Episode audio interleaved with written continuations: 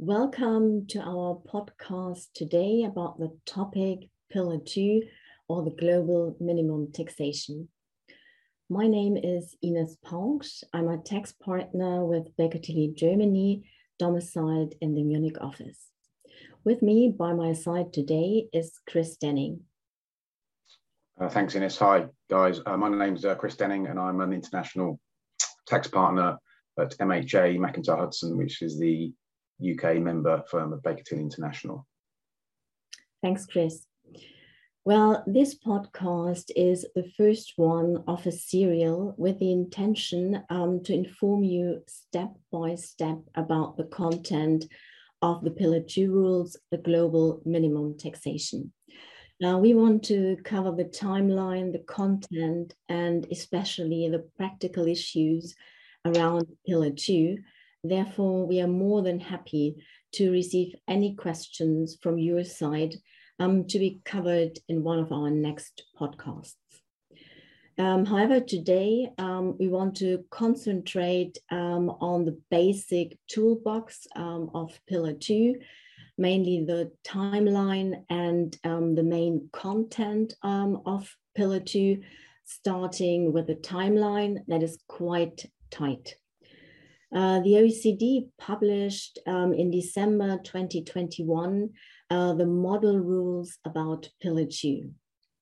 As these rules are quite complicated, the OECD published as well um, additional commentary to assist in understanding how the rules shall apply from a practical point of view, um, together with a kind of fact sheet uh, where the key um, tax provisions of the Pillar 2 rules are explained. Um, additionally, and shortly afterwards, the um, EU Commission published their draft directive that will be the basis for the implementation in the European countries.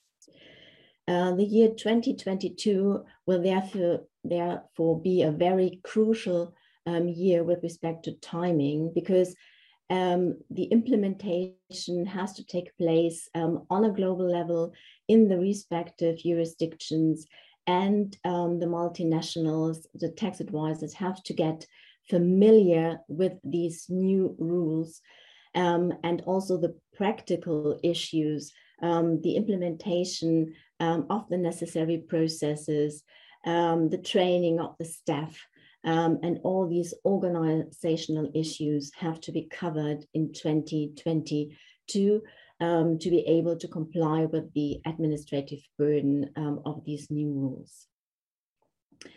Um, what are the main um, elements um, of Pillar 2?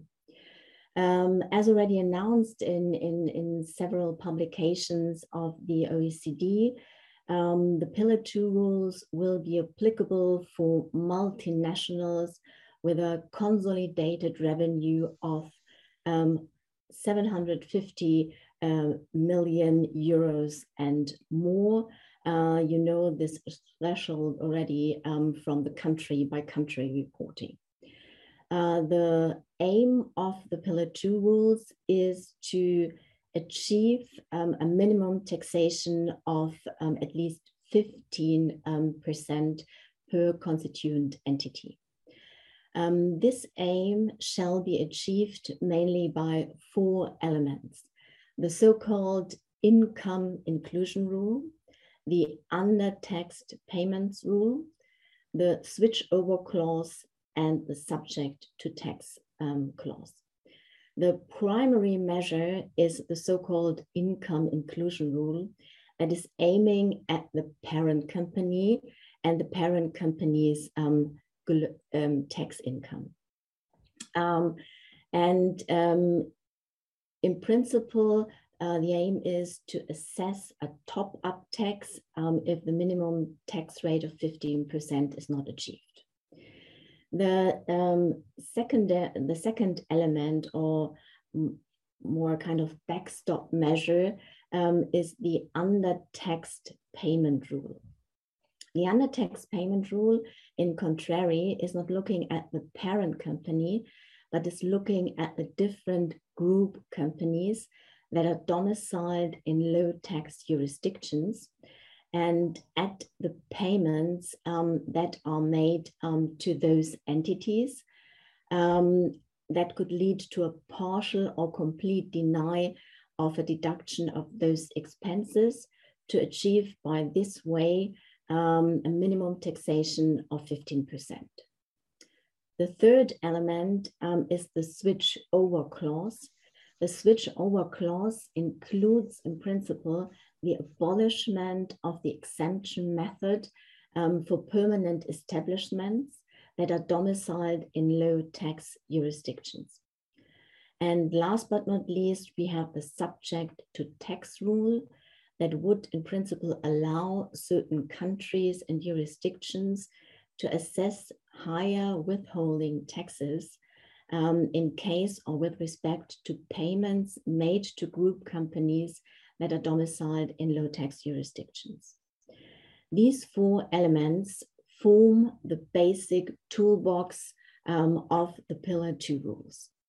Um, as always in, in, in tax um, law, there are, of course, um, a huge number of simplifications, exceptions, carve outs that we will cover in a separate um, podcast. Um, however, um, to, to give you a short example, the international shipping industry, for instance, is excluded from the application of the Pillar 2 rules, mainly due to the fact that in most jurisdictions, um, a lot of special local tonnage tax regimes exist that cover already this industry.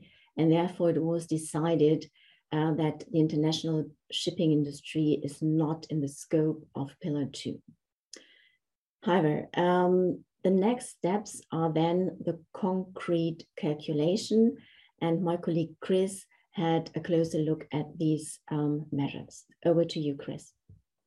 Uh, thanks, Ines, and, and, and, thanks for that introduction. Um, so I, th I, think it's fair to say, I think as Ines has alluded to, I think the rules, that the model rules are, are, are complicated, um, and those rules then need to be um, laid over existing domestic legislation, um, which you know many jurisdictions in itself is also complicated. So, so, so I think we're heading for some interesting times in terms of um, working our way through the implications of, of what's being um, of what's being proposed here.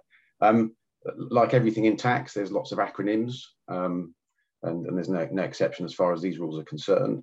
Um, so, so in, in, broad terms, the OECD have, have, described these rules as, as GLOBE rules, um, and GLOBE itself is an, is, is an acronym um, for Global Anti-Base Erosion. Um, but, but we talk in, in context of, of, of, uh, of GLOBE income being the income that's going to be adjusted here um, under these particular rules. So, so what, what does the um, what does the model actually um, talk about? Well, it actually goes through uh, and details a number of steps which multinationals will need to go through to determine whether or not they need to make an adjustment un under the rules. Um, uh, and these steps, uh, and this is already referred to it, that these steps are summarized quite nicely in a, in a six-page document um, describing the key operating provisions, which I'd recommend everyone has a look at um, as a first port of call to gain a, a, broad understanding of what we're talking about.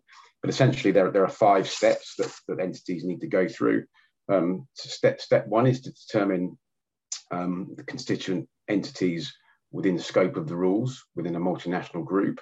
Um, now that that's uh, that that sort of implies that that you sort of choose and determine which entities fall within scope, but um, in, in, reality, the constituent entity is every entity within a multinational group in every jurisdiction.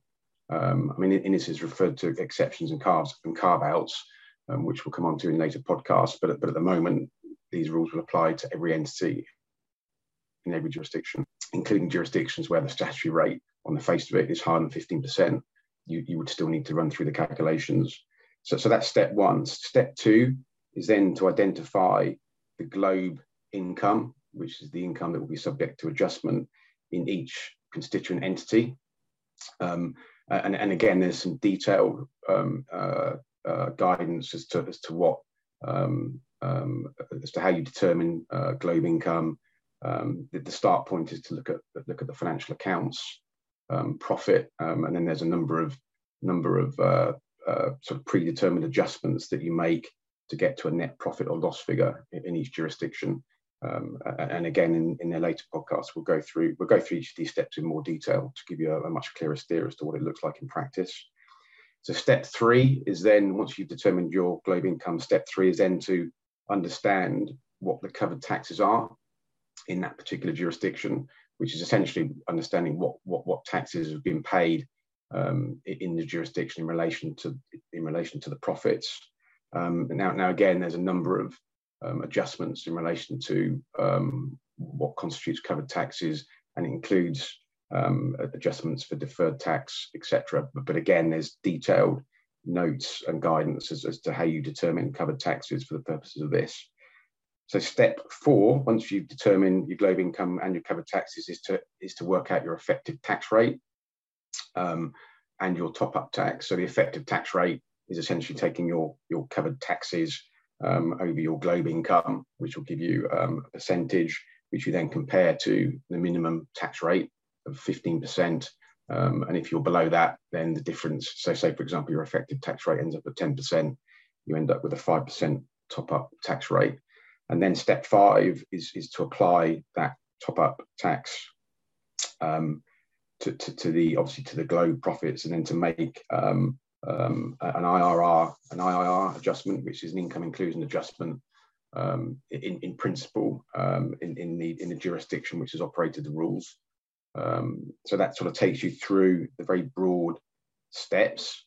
So I guess in, in, practical terms, how will these rules be implemented? So uh, from a UK perspective, I mean, the UK I think has been probably at the forefront of, of introducing um, uh, BEPS measures. Um, um, quite, quite quickly after the, after the OECD recommendation. So the UK is already consulting um, on uh, the implementation of, of, of, the model rules into the UK legislation. Um, but that in itself, I think, presents, you know, or, or, raises a number of questions. I mean, the UK have, have been specific about who it will apply to. So the OECD uh, did say that, you know, jurisdictions, if they want to, they can impose these rules for groups with a turnover of less than 750 million euros. The UK has said um, that we won't do that, so it will only apply to groups with more than um, 750 million consolidated um, revenues. Um, it's proposed that the UK um, implements the rules with effect from 1st of April next year. Um, so it doesn't give us a huge amount of time to actually go through the consultation um, and introduce legislation and for everyone to get their heads around what that actually means in practice. Um, I, I, think from, from a UK perspective, the UK, I think, sees the IR, the income inclusion rule, as being the principal measure, um, and that will apply to UK multinational or UK headquartered multinational groups. Um, the, the UTPR rules will only apply um, to UK entities um, where the headquartered group is outside the UK, but essentially those rules only apply where the, um, the, the headquarter company doesn't um, or isn't subject to the IIR in, in its particular territory. But as I say, I think when you think about the number of other measures, for example, the UK legislation has in terms of countering um, tax avoidance and, and tax evasion um, on a cross-border basis, like you know we have our CFC rules, we have the corporate interest restriction, we have transfer pricing per se, we have the hybrid mismatch rules, you know we have the offshore receipt of intangible um, property rules, you know, all these rules are already there to, to, to counter base erosion to all intents and purposes. So, you know, this is going to be a, an additional bunch of measures over, over on top of that that we, that we need to think about. I guess in practical terms, so certainly the multinationals we've spoken to um, thus far, I mean, certainly the largest multinational with in-house tax resource will be modelling the impact of these rules. Um, but most of the, or few of the few of the, the companies we've, we've spoken to have sort of Im, implied and inferred that they don't think these rules will impact the group's overall effective tax rate. Um, but obviously, it will impose a significant uh, administration burden, uh, additional administration burden um, on them in terms of actually complying with these rules and, and, running the calculations for each jurisdiction subject to subject to the carve out. So, so I think we're in for um, for an interesting time over the next uh, couple of years in terms of uh, getting our heads around these rules as they're implemented in each jurisdiction and then actually applying them in practice. Exactly. Um, this will de definitely be um, a challenge in the future. Um, looking at, at Germany, um, I think important was the point that you mentioned that um, it might be difficult um, to align the globe rules with certain national rules that are already in place. Um, this is definitely a challenge for Germany as well.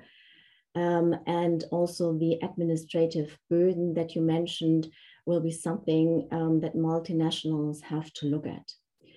Um, to, to put it in a nutshell, um, the, the main point is that every each constituent part um, and entity of the group has to do this calculation. And um, secondly, um, it is not sufficient to look at the country's tax rate only. Um, it is important to do this calculation to see whether the effective tax rate is below or over the amount of 15%. And um, beside all other facts, um, this is definitely an additional administrative burden for all um, uh, multinationals that are affected by these rules. Therefore, um, it will definitely be interesting to see how things are developing. And as we mentioned at the beginning, more is soon to come. Thank you very much for listening. Take care and stay safe. Thanks all.